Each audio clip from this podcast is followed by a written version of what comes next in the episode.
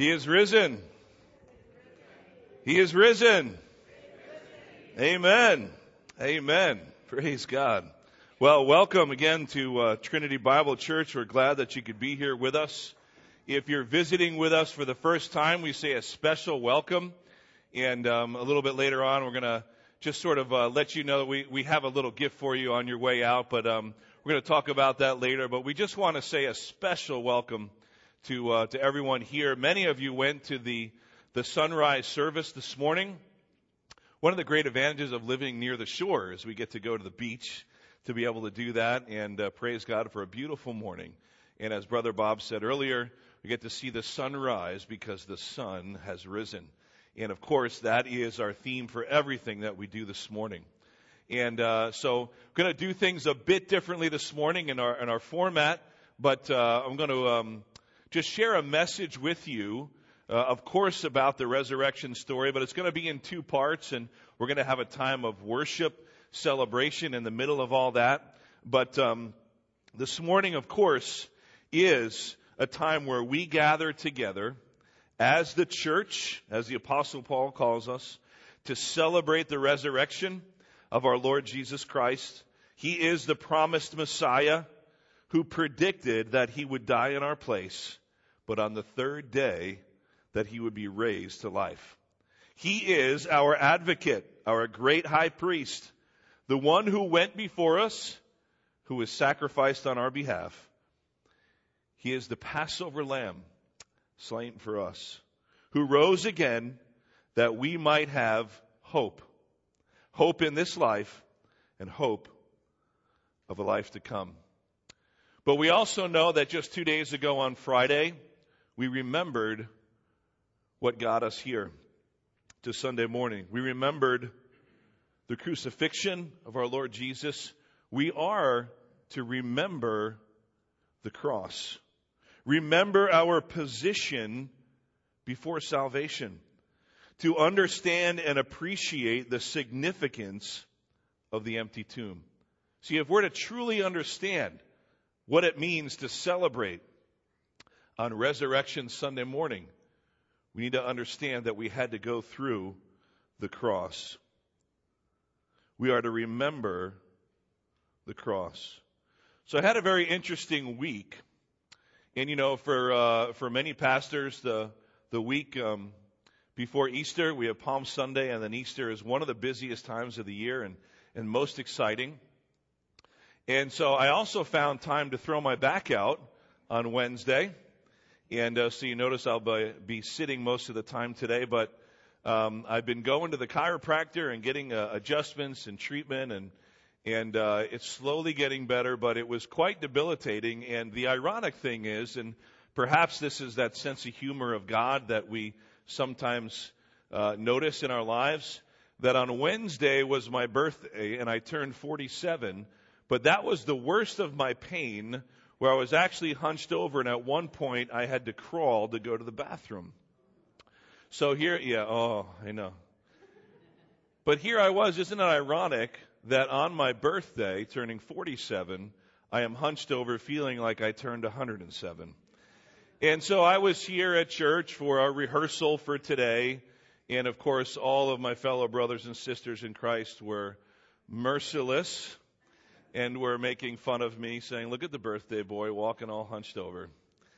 But you know, um, so I, of course, was able to take advantage of the blessing of uh, going to a doctor, a chiropractor, getting some physical therapy, medicine, natural and otherwise, and and um, just trying to do all that I can to uh, to get back upright, to get back on my feet, and uh, to sort of overcome that. You know, and this is nothing new for you. This, you know, this is something we all experience from time to time.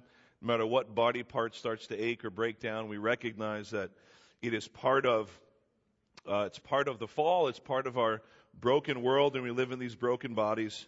But um, the the doctor that I went to, he said something very interesting to me uh, on Friday, and I wanted to share it with you because it has everything to do with what we're looking at this morning. And he said these three words to me, as I was standing there getting the treatment, he looked at me and he said, Remember the pain. He said that to me. He said, Remember the pain.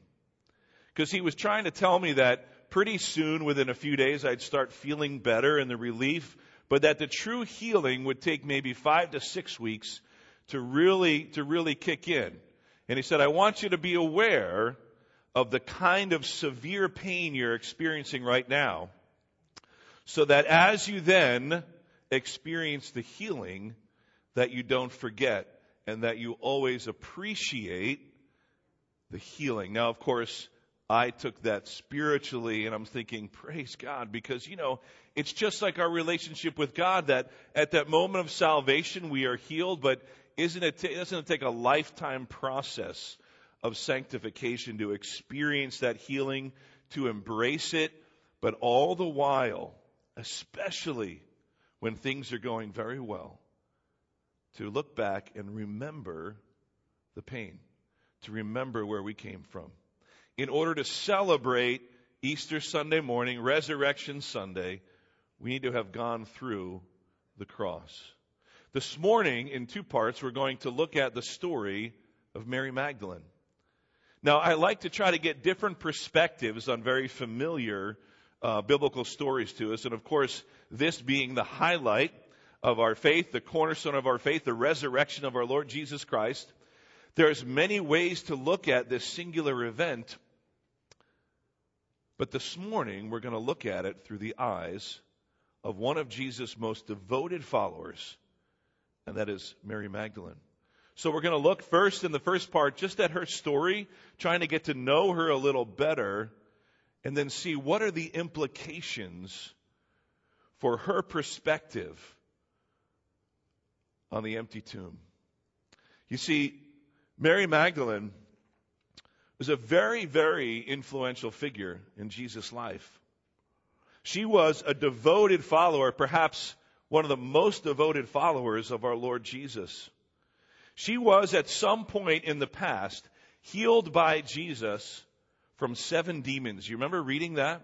That's mentioned in the Gospels. And we often kind of overlook that. There's many things you might think about of Mary Magdalene, but she at one point was demon possessed, scripture says, by seven demons nonetheless.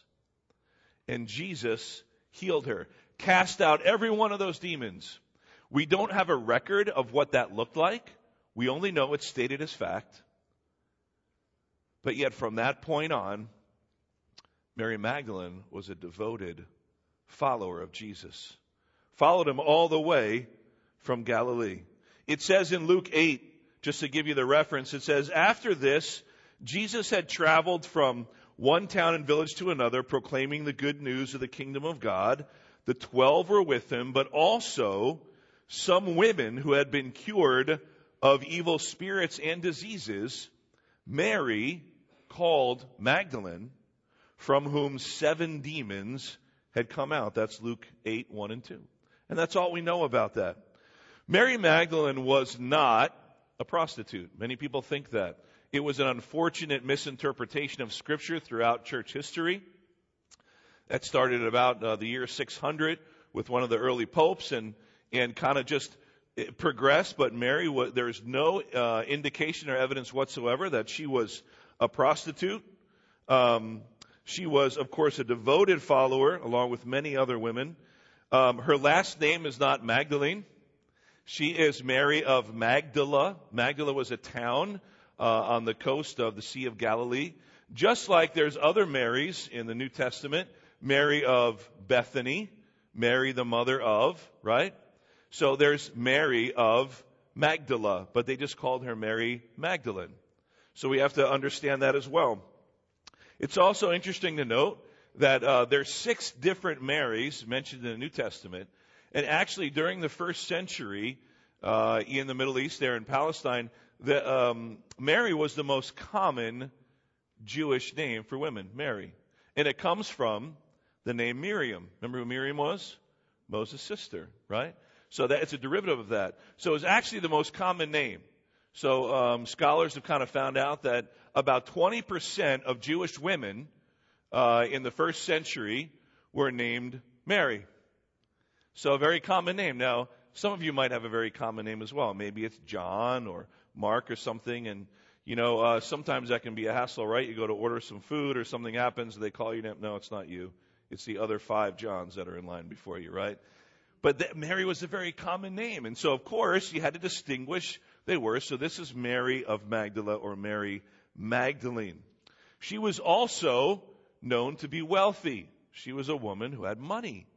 Doesn't say where it came from, but she had the ability to help support the ministry of Jesus and his disciples, including herself.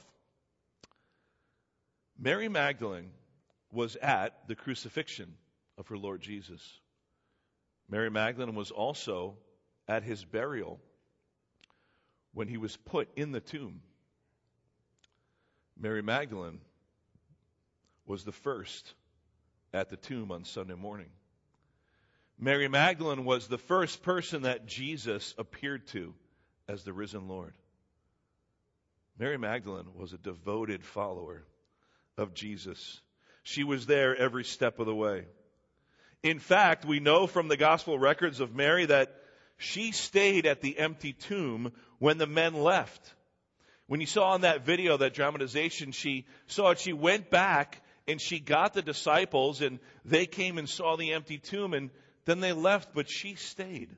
So when the men left, she stayed and she wept. I want to make a note about that. Also note that the men were the first to leave the cross on Friday and the last to arrive to the tomb. But the women, including Mary Magdalene, were there.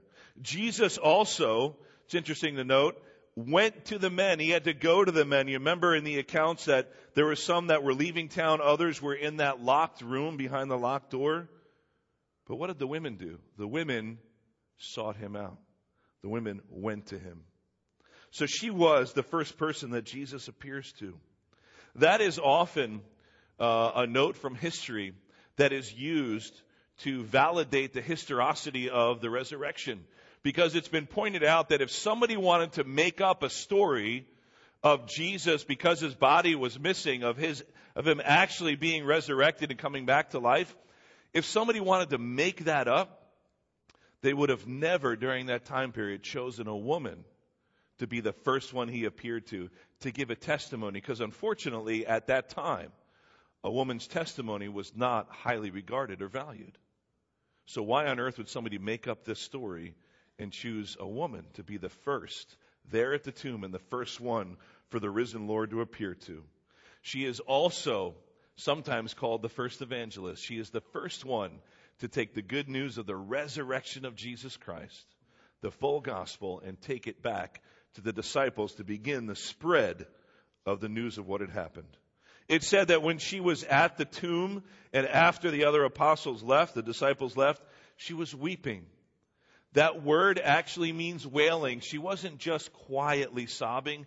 She was wailing out loud. Why? Because she was a devoted follower of the Lord Jesus Christ. So devoted. Let's not forget that. What was she doing going to the tomb on Sunday morning? She was going to anoint his dead body. Even in his death, Mary Magdalene was devoted to her Lord. But of course, she got there and noticed that the tomb was empty.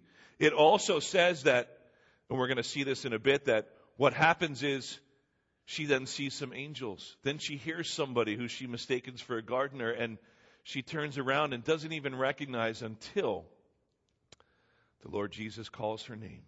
When she realizes it is him, it says she clings to him. She falls at his feet, calls him Rabboni, Rabboni, my teacher, my rabbi. So Mary Magdalene was certainly a devoted follower. But at that moment, she had lost hope.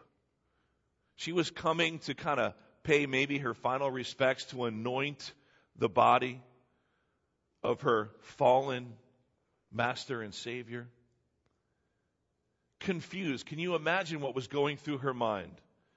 Confused and not understanding this, this person who had exorcised seven demons from her and given her new life and new hope, now seemingly had left her forever. She was confused and lost and disheartened. I'm going to ask that the worship team would come up now because what we're going to do is we're going to have a time of worship. We're going to be able to worship the fact that not only was Jesus no longer on the cross, but when Mary Magdalene got there on Sunday morning, the tomb was empty. She had lost hope, not still understanding exactly what was going on.